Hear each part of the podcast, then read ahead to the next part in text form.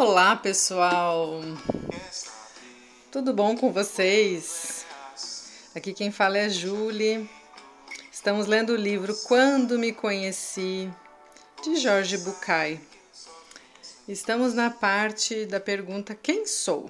Né, de autoconhecimento. E o, a gente veio falando sobre as condições da autodependência, que é um conceito que ele propõe, então, para a gente pensar, então, quem somos nós, né? E dentro desse capítulo 5, ele vai trazer alguns conceitos que estão em subtítulos, tá? E aí a gente vai começar hoje, então, com a discriminação. Acredito que é um capítulo ainda longo, acho que não vamos conseguir terminar hoje, tá? Vamos ver o que diz. A discriminação é outro dos pontos de partida desse trecho do caminho. A palavra pesada, palavra pesada e complicada onde quer que seja, porque evoca desprezo, racismo, exclusão. No entanto, esse não é o único sentido, e com certeza não é o que eu quero dizer com ela. Falo de discriminação com relação ao discernimento, a perceber a outridade dos demais. Falo sobre a capacidade de discriminar no sentido de ter consciência permanente de que há diferença entre o eu e o não eu, que me permite me distinguir dos outros. Em outras palavras, o que faz com que saibamos que você é quem é e eu sou quem sou, que não sou idêntico a você, porque sou outro, que somos diferentes às vezes muito diferentes, e aprendemos isso vivendo. A primeira grande dor. Nascemos acreditando que o universo era parte de nós, numa relação simbiótica, sem ter a menor noção de limite entre o interno e o externo. Durante essa fusão, como a denomina Winnicott, nossa mãe, o berço, os brinquedos, o quarto e o alimento eram para nós apenas uma prolongação indissolúvel do nosso corpo.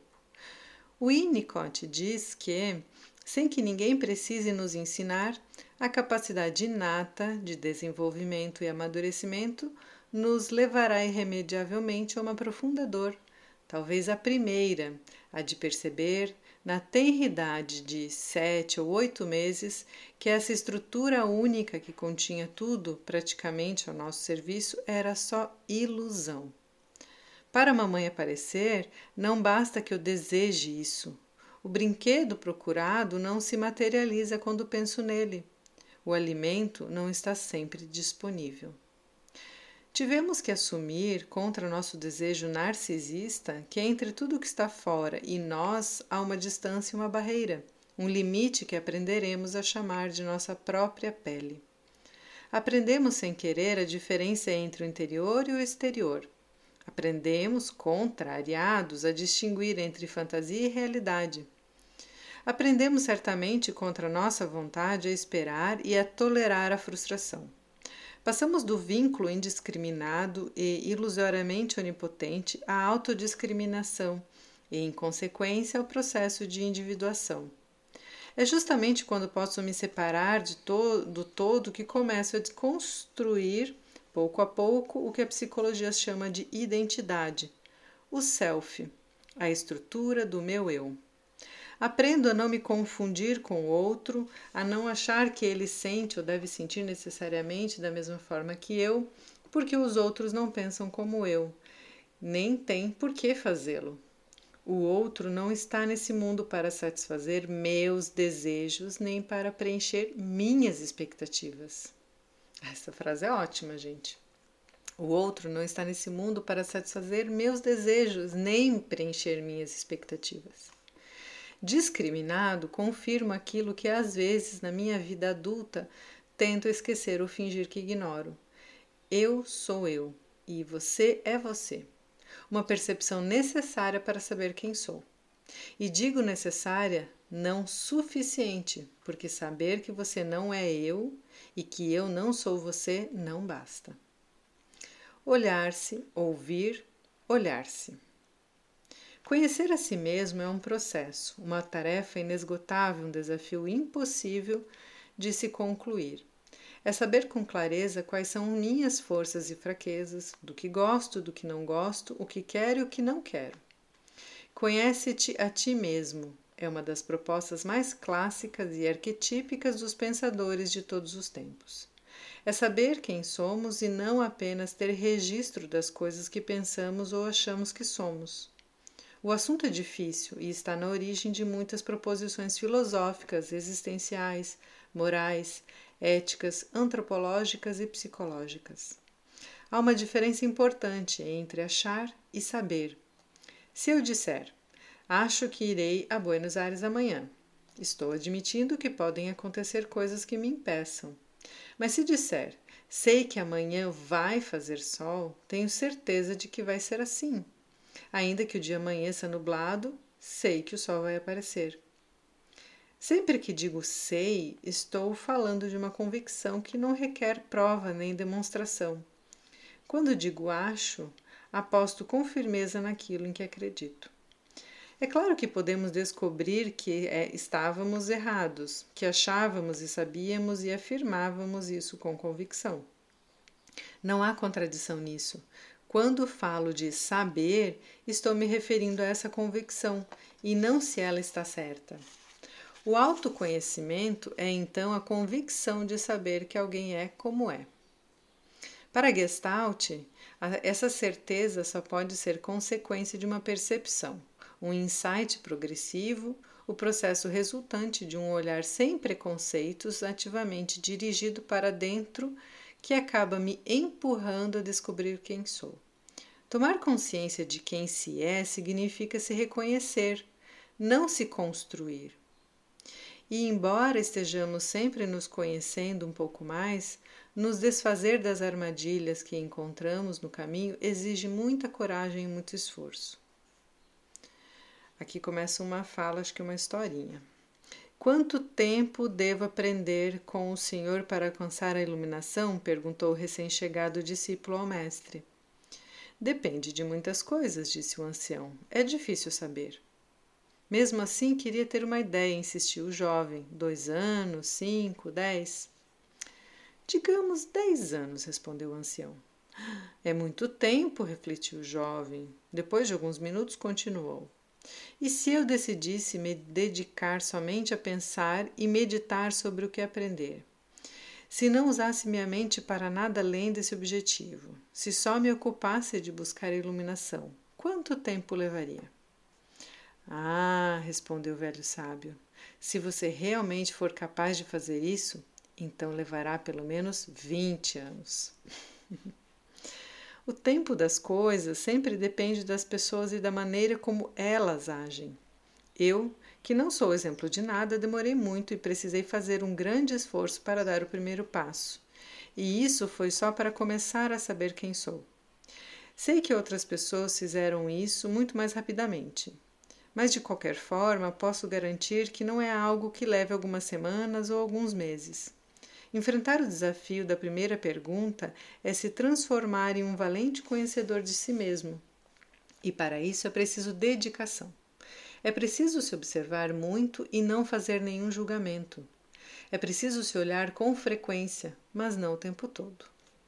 Olhar-se quando sozinho e na interação com os outros, no despertar de cada dia e na hora de dormir todas as noites, nos momentos mais difíceis e nos mais simples olhar o melhor e o pior de si. Olhar-se quando estiver se olhando e ver como se é aos olhos dos outros, que também olham para você. Olhar-se na maneira como se relaciona com os outros e consigo mesmo. E depois de me olhar muito misteriosamente, para não ficar apenas na observação, para saber quem sou de verdade, preciso poder ouvir, sempre. Não é uma contradição? Ouvir tanto não me torna mais dependente? Não, não é nenhuma contradição. É uma aprendizagem que faz parte do caminho. Ouvir, nunca dependendo da palavra dos outros, mas entendendo o que, o que me dizem. Nunca obedecendo ao conselho dos outros, mas levando-o em consideração. Nunca dependendo da opinião externa, mas registrando-a com clareza. e, depois de ouvir, voltar a se olhar. Sempre que falo disso, as pessoas me perguntam se dedicar tanto tempo a nós mesmos não é muito individualista. Acho que não, embora confesse que meu desacordo se refere mais ao advérbio muito do que ao adjetivo individualista. Isso porque admito que sou individualista e, mais ainda, não me envergonho disso. Estou convencido de que somente se me conhecer poderei dar ao mundo, especialmente aos que estão perto, o melhor de mim. Somente me conhecendo posso pensar em você. Como poderia pensar em você sem conhecê-lo? Como poderia conhecê-lo antes de me conhecer? Como poderia me conhecer sem me dedicar a mim? Acho que é impossível que eu me dedique a você sem antes fazer isso por mim mesmo. É inegável que quanto mais souber de mim, Quanto mais longe tiver ido nesse caminho, quanto mais experiência acumular e quanto mais viver vezes tiver me acontecido algo semelhante ao que hoje acontece com você, mais poderei ajudá-lo.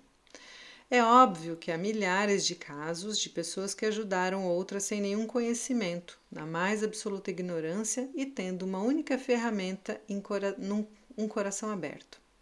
São os heróis do cotidiano. É verdade, nem tudo é a cabeça, nem tudo é o conhecimento. Saber das coisas, me conhecer, talvez não seja imprescindível para ajudar. No entanto, tenho certeza de que soma. E continuo apostando nisso e acreditando que é muito difícil dar o que não se tem. Percepção. Nós não temos um corpo, somos um corpo. Nós sentimos emoções. Desculpe, nós é, não, so, não sentimos emoções, nós somos as emoções. Não temos uma maneira de pensar, somos nossa maneira de pensar. Definitivamente, cada um de nós é seus pensamentos, sentimentos, seu próprio corpo e também algo mais, sua essência.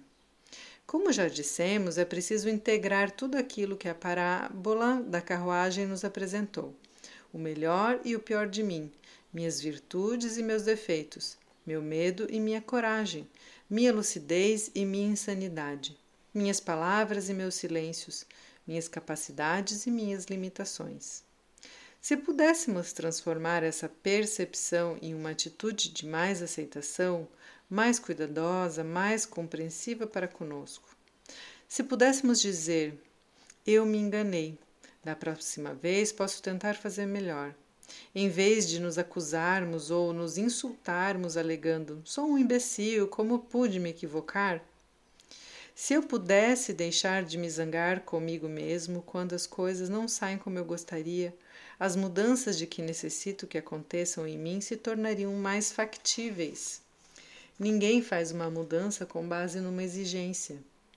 Ninguém muda de verdade por medo. Ninguém cresce pela repressão. Assertividade. Depois que me conheço, passo a ter mais consciência de onde estou. O próximo desafio é a capacidade de defender minha posição, que inclui a defesa do meu direito de ser quem sou, a energia que dedico a não renunciar à minha própria maneira de fazer as coisas para agradar aos outros. Não estou falando de ser teimoso, mas de mostrar e defender minhas ideias e aprender a impor limites, a valorizar minha intuição e a não desprezar minha própria percepção das coisas. O poeta uruguaio Romildo Risso escreveu um poema chamado Os Eixos da Minha Carruagem, que depois o maior dos cantores folclóricos argentinos e o, pan, e o punk transformou na canção do mesmo nome. Um trecho dizia mais ou menos assim: Por que não lubrifico os eixos? Me chamam de desleixado. Se gosto que ranjam, por que os iria querer lubrificados? Não preciso de silêncio, não tenho em quem pensar. Tinha, mas faz tempo. Aura já não tenho mais. Mais, né? Os eixos da minha carruagem nunca Vou lubrificar. Assertividade é a palavra que nós, especialistas em comportamento, usamos para falar da capacidade que o indivíduo saudável e adulto tem de se afirmar em suas decisões, ter critério próprio e defender-se de palpiteiros intrometidos e invasores.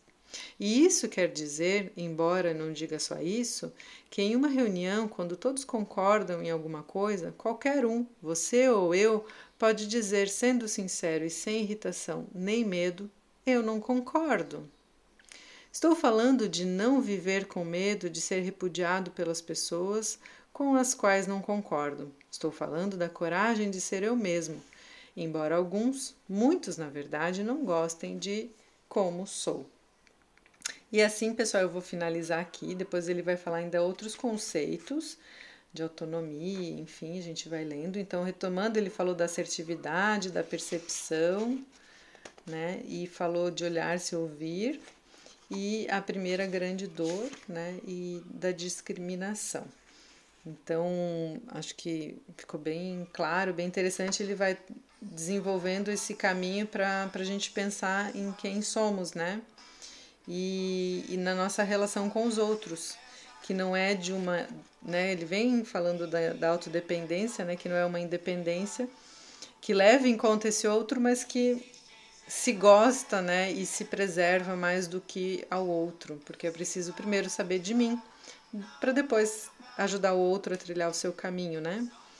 Acho bem interessante isso, até penso que todos os psicólogos, eles devam primeiro fazer um processo pessoal bem denso para depois poder ajudar o outro, né? Porque a gente só pode levar o nosso paciente a pisar onde nós já pisamos, né? Onde nós já nos desenvolvemos. E isso é muito é muito importante, acho que na nossa profissão. Espero que vocês tenham ótimas reflexões e até o próximo áudio.